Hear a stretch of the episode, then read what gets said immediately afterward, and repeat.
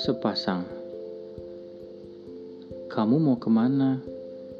Tanya lelaki itu kepada kekasihnya. Mereka keluar dari kedai kopi dan duduk di halte, menunggu bis selanjutnya datang. Kejadian di dalam kedai membuat mereka tak banyak bicara. Kekasihnya selalu melihat telepon genggamnya padahal tidak ada pemberitahuan apa pun. Dia nampak resah, ingin segera sampai ke rumah. Lelaki itu berusaha berbicara, tapi bingung mulai dari mana. 30 menit berlalu, bis tak juga datang. Lelaki itu duduk di sebelah kiri kekasihnya, sambil memegang tangan kirinya. Terlihat cemas, tangan kekasihnya digenggam. Usaha menenangkan. Tapi kekasihnya tak memberi respon apa pun. Kita jangan dulu naik bis, kita selesaikan dulu di sini, ucap lelaki itu kepada kekasihnya. Kekasihnya tak memberi jawaban apa pun. Dia hanya melihat ke jalanan. Lelaki itu kembali bingung dan mencoba berbicara untuk kedua kalinya. Tetap tidak ada respon sedikit pun. Lelaki itu menarik nafas yang panjang dan mulai berbicara dengan suara yang pelan. Maaf, aku mengecewakanmu. Aku sudah berusaha bilang, tapi selalu gagal. Makanya aku coba hari ini untuk bicarakan semuanya.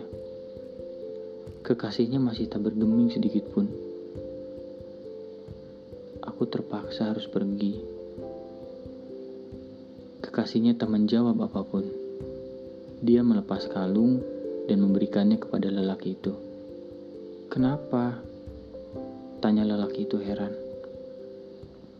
Mulai hari ini, kita tidak sepasang lagi. Kita masing-masing. Aku bisa pulang sendiri. Perempuan itu pergi dan naik bis. Dan lelaki itu hanya duduk sambil memegangi kalung.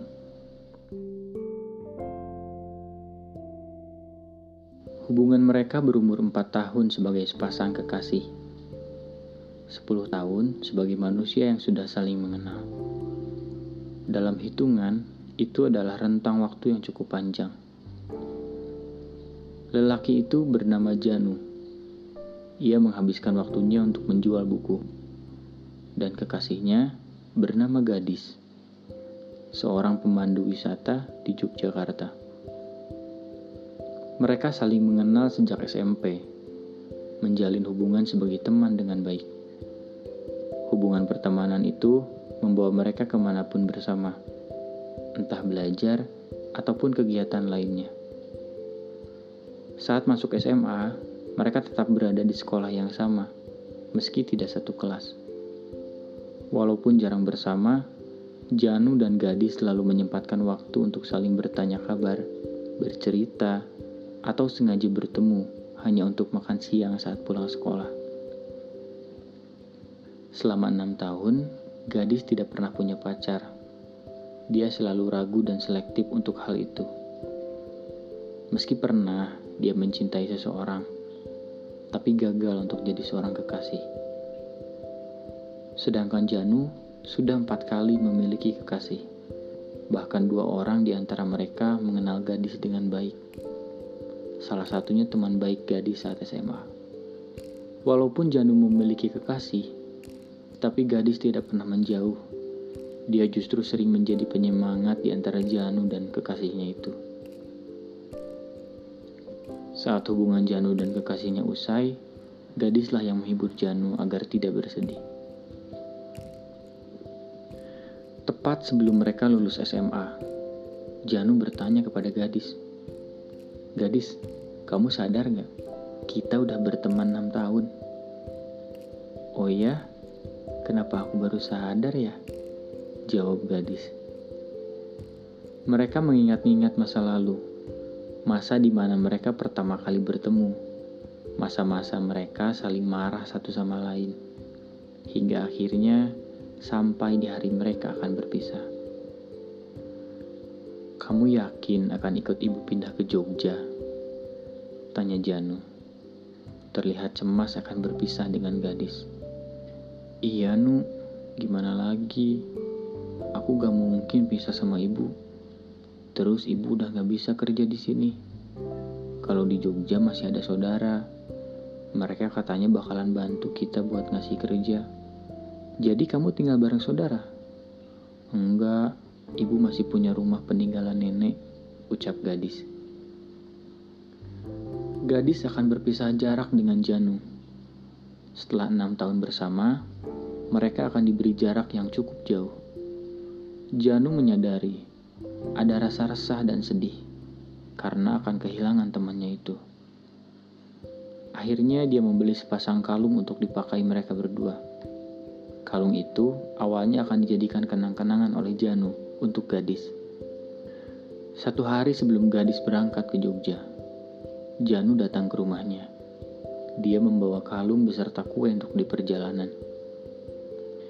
Ini ada kue dari bunda. Janu memberikan kue coklat kepada gadis. Makasih, Nu. Kok malah jadi sedih sih kamu ngasih kue gini?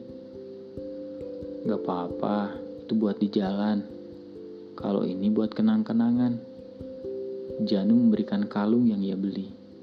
Dia bilang bahwa kalungnya sepasang. Gadis menerima kalung itu dengan tersenyum.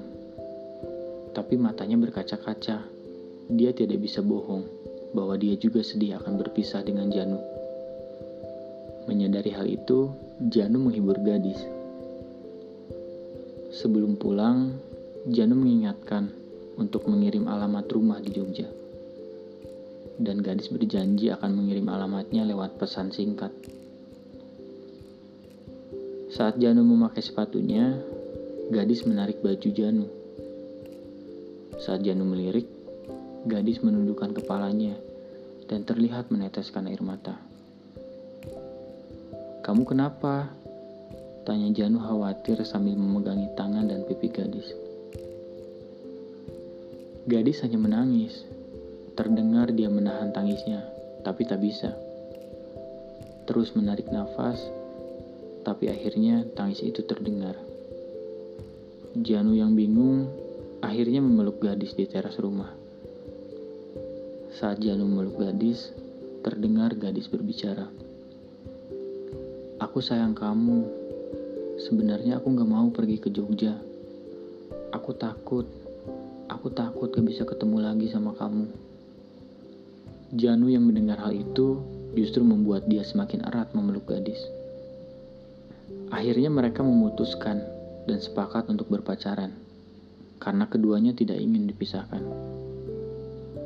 Dan mereka berjanji akan bertemu lagi di Jogja. Janu akan pindah ke Jogja setelah dia dapat bekal untuk mengawali hidup di sana.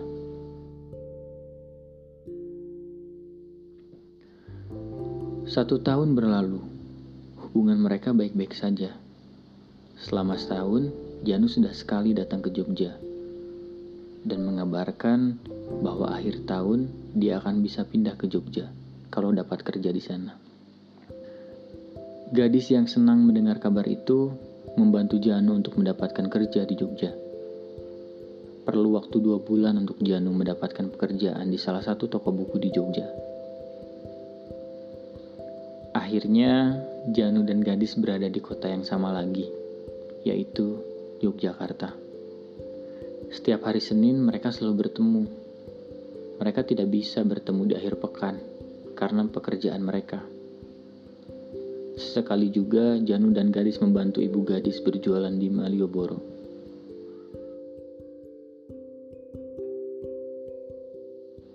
Tiga tahun berlalu. Malam itu mereka merayakan hubungan mereka yang keempat tahun. Sederhana, hanya makan berdua di pinggir jalan sambil bercerita tentang masa lalu yang akhirnya membuat mereka saling jatuh cinta dan saling menyayangi satu sama lain. Tapi akhir-akhir ini ada satu hal yang selalu dipikirkan oleh gadis. Selama tiga tahun di Jogja, Janu tidak pernah pulang ke rumah orang tuanya. Saat ditanya pun selalu menjawab, nanti juga pulang, aku kan cowok, orang tuaku gak apa-apa. Lagian mereka katanya mau liburan ke sini. Tapi selama itu juga orang tua Janu tidak pernah datang. Oh iya, Nu. Gimana kalau bulan depan kamu pulang dulu? Ucap gadis kepada Janu. Janu terkejut. Dia berpikir gadis menyuruhnya pulang karena ingin jauh dari Janu. Enggak, maksudku kamu pulang dulu, tapi aku temenin. Tiba-tiba Janu terlihat resah dan menolak. Beberapa kali memberikan alasan yang berubah-ubah. Terasa aneh, gadis terus bertanya. Tapi Janu malah semakin ngawur dan justru marah kepada gadis. Karena gadis merasa Janu aneh, akhirnya gadis minta maaf dan mengajak dia pulang karena sudah larut malam.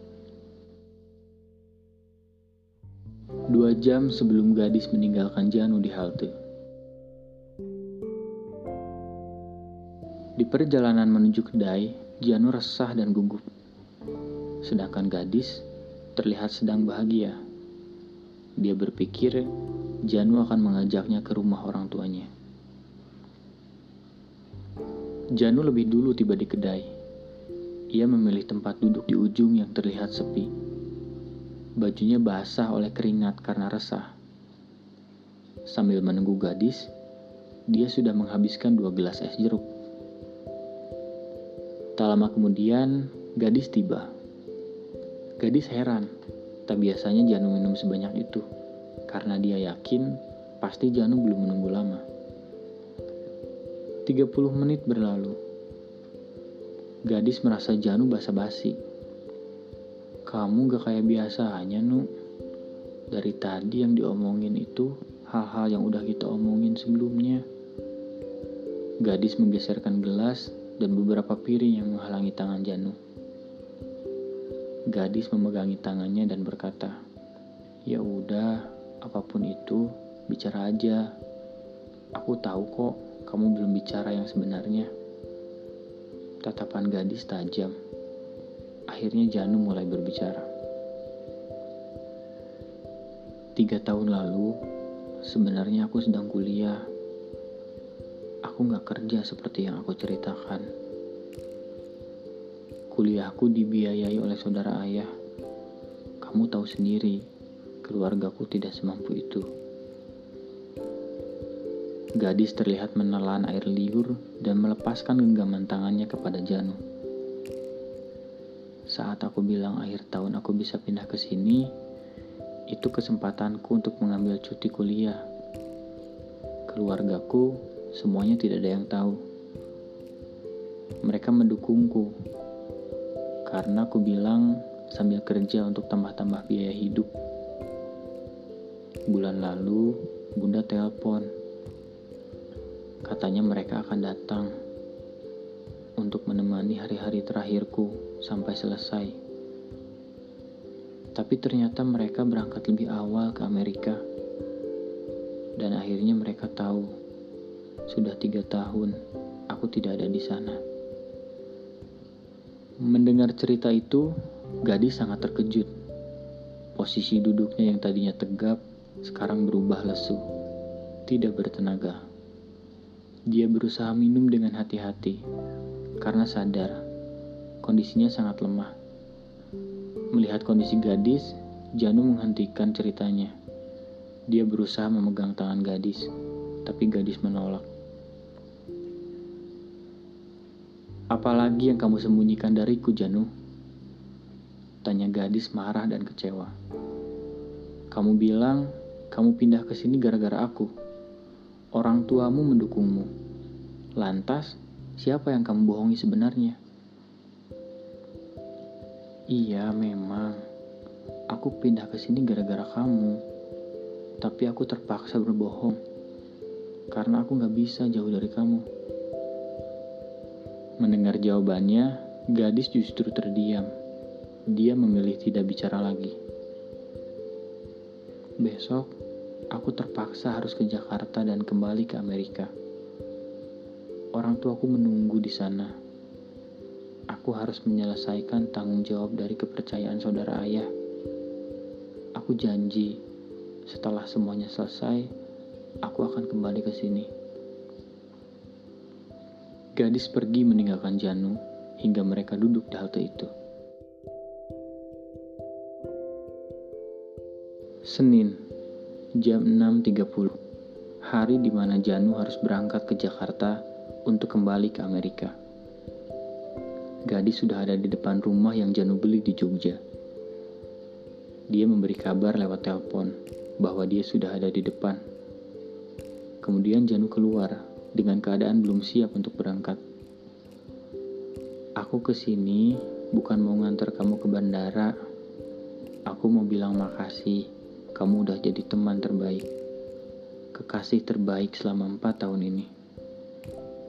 Aku tahu kamu cinta dan sayang kepadaku. Tapi saat kamu bohong padaku, bahkan ke orang tuamu, cinta dan sayang itu gak ada nilainya lagi. Seharusnya kita tetap jadi teman saat itu. Sekalipun kita sering marah-marah, tapi kita gak pernah ngerasa kayak gini. Maaf gadis, Janu memotong, tapi tidak gadis hiraukan. Kamu sadar nggak? Kita sudah saling mengenal sejak 10 tahun lalu. Aku baru sadar kemarin saat lelaki yang aku kenal sebagai teman. Kemudian aku takut kehilangannya saat aku akan pindah ke kota ini. Kemudian aku dan dia sepakat untuk menjadi sepasang kekasih. Melewati semuanya bersama. Bahkan dia rela pindah ke kota ini karena aku. Dan kemarin untuk pertama kalinya, dia memberi hadiah yang tak pernah dia berikan seperti biasanya. Dia memberikan kenyataan. Kenyataan yang seharusnya sudah aku ketahui sejak empat tahun lalu. Tadi malam, Bunda telepon. Bunda bilang, Bunda kecewa kepadaku. Bunda dan ayah tidak pernah tahu kita berpacaran. Yang mereka tahu, kita tetap teman. Dan hebatnya lagi, kamu selalu bilang, kamu selalu berkabar denganku. Dan bilang ke mereka bahwa gadis dan ibunya sekarang ada di Jogja. Aku tidak marah, Janu, karena aku cinta dan sayang. Tapi ini aku kembalikan semua hadiah yang kamu berikan kepadaku. Semuanya sepasang dengan yang kamu miliki. Begitupun hubungan kita. Kita bukan lagi pasangan hari ini. Kita sudah sampai di sini. Aku harus pulang, harus bantu ibu jualan. Ini ada nasi sama ayam buat di perjalanan. Gadis merasa lega setelah semuanya disampaikan kepada Janu. Dia menangis di perjalanan di dalam bis. Bahkan dia tak memberi kesempatan untuk Janu memeluknya. Gadis menolak dan langsung pergi. Akhirnya mereka berpisah pagi itu. Dengan berat hati, dengan berat hati, Jano harus pergi meninggalkan Jogja. Kota yang ia ukir dengan kisah mereka berdua. Gadis dan Janu.